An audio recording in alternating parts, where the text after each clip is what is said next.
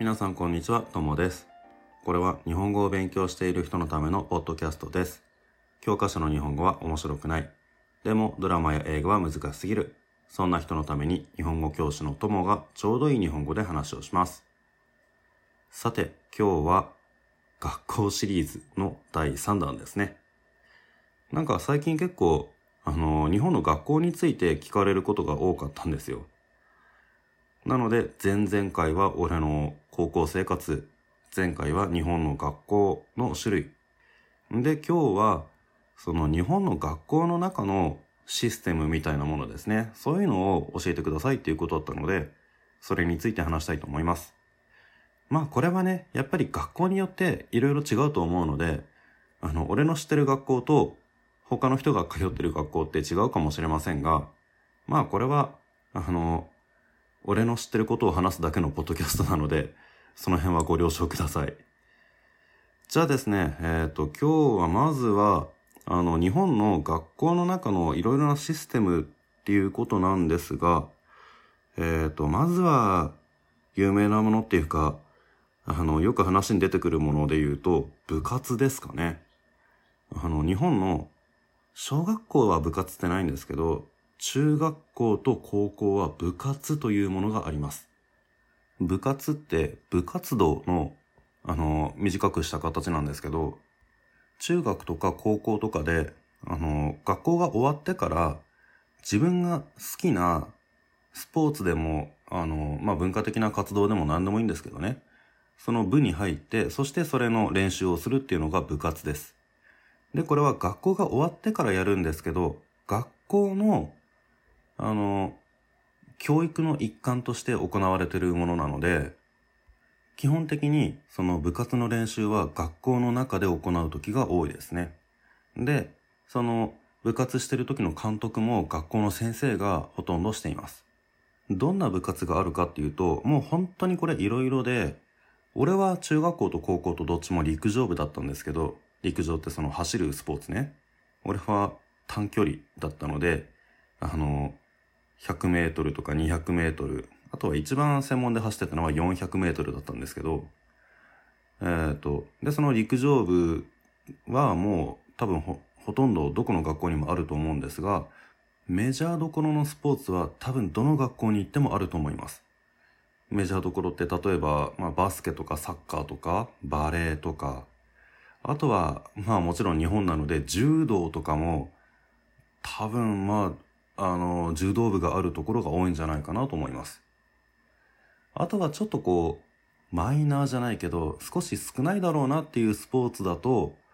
ラグビーとかアメフトとか、アメフトってアメリカンフットボールね。そういうのは、結構あの練習するために場所も必要だし、あとは人数も多くないとできないし、怪我の危険とかもあるから、そんなに多くはないかなっていうイメージですね。あとは、相撲部とかもあんまり、俺の周りにはなかったですね。あとは、スキー部とか、スケート部とか、そういう、あの、季節が関係あるものなんかも、そんなに多くはないんじゃないかなと思います。でもまあ、大体の、あの、スポーツの部活って、日本中探せばどっかにはあると思います。最近だとまあ、ダンス部とか多くなってきたんじゃないかなと思います。で、部活は、あの、運動だけじゃなくて、あの、文化部とか言われるんですけど、絵を描いたりする美術部とか、あとは音楽系だと合唱部とか吹奏楽とか、その、自分で何か音楽をする部活とかですね。あとは、書道部とか、演劇部とか、そういうのもありますね。で、まあ、あの、スポーツでも、その文化部でもどんなものでもいいんですけど、そういうものを学校でみんなであの集まって練習したりして、で大会に出て、試合であの勝ったり負けたりしていろんな経験をして、そういう様々な経験からその人間性を育てるみたいな、そういうのが部活ですかね、多分。ただまあ最近この部活ってちょっと問題になってるんですけどね。あの、部活があるせいで先生たちの残業時間がすごい長くなって、ほとんど給料出ないで仕事されてるから、それで病気になる先生とかが多いみたいな話ですね。で、こういう部活とかがあるんですが、部活に入ってない人は何をするかっていうと、他には学校での活動だと生徒会とかがありますね。生徒会っていうのは、まあわかりやすく言うと、学校の中の政治をするところです。だからその、日本の政治って言ったら、国会があって、国会で法律を作ってとか、あとはその仕事によっていろんな省があるので、例えば外務省とか法務省とか、あとは教育関係だったら文部科学省とか、それぞれの仕事の内容によって省が分かれて、それでみんな国の仕事をしていますが、生徒会っていうのはそれを学校の中でやるんですよ。だから生徒会長って言って生徒会の一番偉い人は日本の首相みたいな人ですね。その学校の生徒の中で一番上の人なんですよ。まあ偉いって言っても別にそんな特別な権利とかが与えられてるわけじゃないんですけど、でも、まあ学校の中で一番有名な生徒ですよね。で、生徒会ではどんなことするかっていうと、例えば学校の中のイベントの、あの、運営とか、まあ学校でやるイベントって言ったら体育祭とか文化祭とかそういうお祭りとかですね。そういうのがあったら生徒会がまとめ役になって、で、あの、イベントの運営をしていったりとか、あとはさっき言った部活に関して何かをまとめたりするとかもありますね。さっき部活は学校の中でやる教育の一環だって言いましたけど、あの、部活で使うお金、何かを買ったりとか、そういうお金って学校が出してくれるんですよ。ただ、いくら出すかっていうのは、あの、部によって違うので、その生徒会で、生徒会の人がみんなで集まったりとかして、で、どこの部にいくらお金をあげるとか、そういう会議をしたりなんかもします。で、あとはもちろんその学校の中のルールとかですね、校則っていうんですけど、まあ学校の中の法律みたいなものですね。そういうのを生徒が自分で作るっていうのはちょっと難しいかもしれませんけど、でも、あの、学校の中の生徒から、この校則はちょっと変だとか、これは古いから変えた方がいいとか、何か意見が上がってきたら、それについて生徒会で話して、で、その生徒会でまとまった意見をそこだけでは決められないんですけど、それを上に上げる。つまり先生たちに相談して、生徒たちはこういう意見ですって言って、学校と、まあ先生たちと交渉して、学校のルールとか制度とかを変えるとかね、そういうこともできることがあります。だからもう本当に生徒会っていうのは学校の中の政治家ですね。だから学校の授業の他にその政治の仕事もあるから生徒会って結構忙しいんですけど、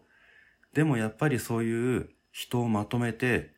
国を動かす練習ですね。学校を動かすっていう仕事をしてるから、あの、自分は生徒会長やってましたなんて言うと、将来就職する時とかですね、そういう時に、ああ、何かいい経験をした人だなっていうふうに、プラスに評価されることが結構多いです。だからそのプラスの評価のためにね、いい大学に行ったりとか、いい会社に入ったりするとか、そういう評価のために生徒会をやるっていう人も、まあいるみたいですね。学校っていうのは、その、社会に出てからの、いろいろな、えっ、ー、と、勉強ですよね。そのためにあるところなので、生徒会っていうのはその日本の政治みたいな仕組みになってるし、あとは学校全体じゃなくて、実はクラスの中でも、ちょっとこう生徒会みたいなそういう仕組みっていうのはあります。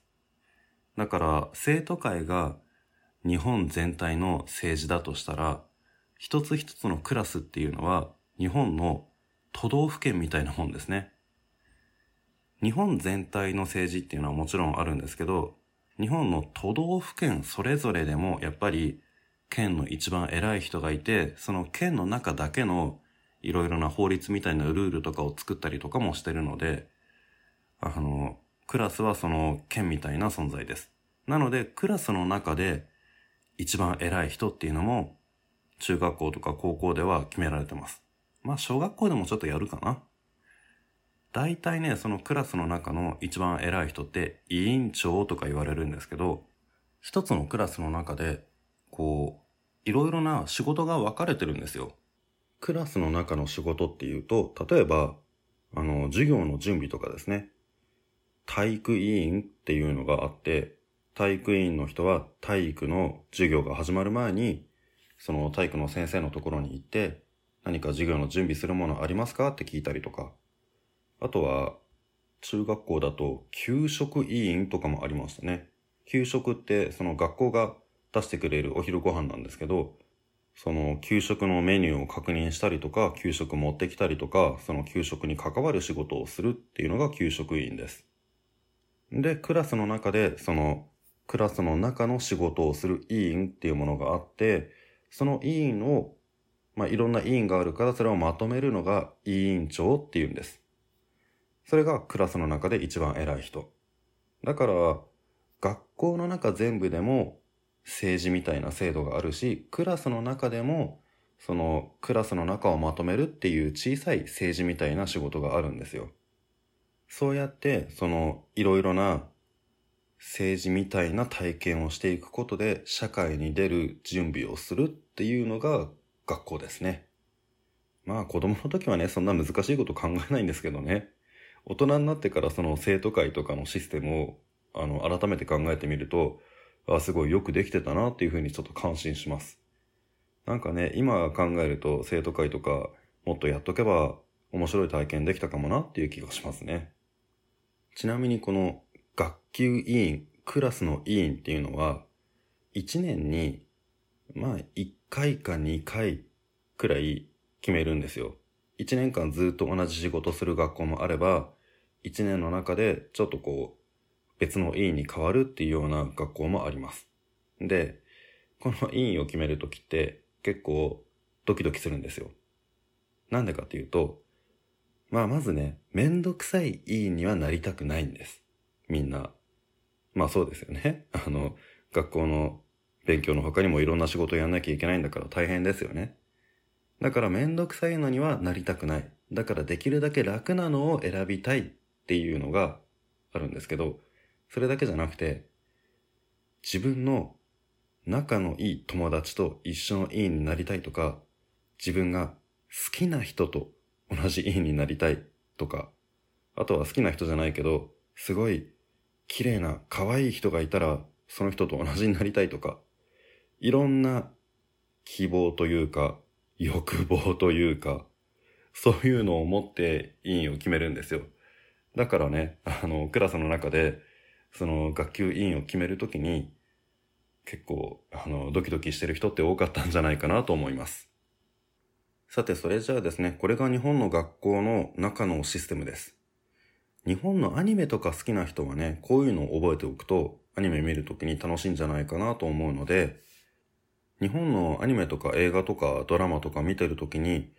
これどんなシステムなんだろうって気になったことがあったら、ぜひね、またこうやって質問してください。そういう知識を持ってから改めて見てみるとまた違う面白さっていうのがあるかもしれません。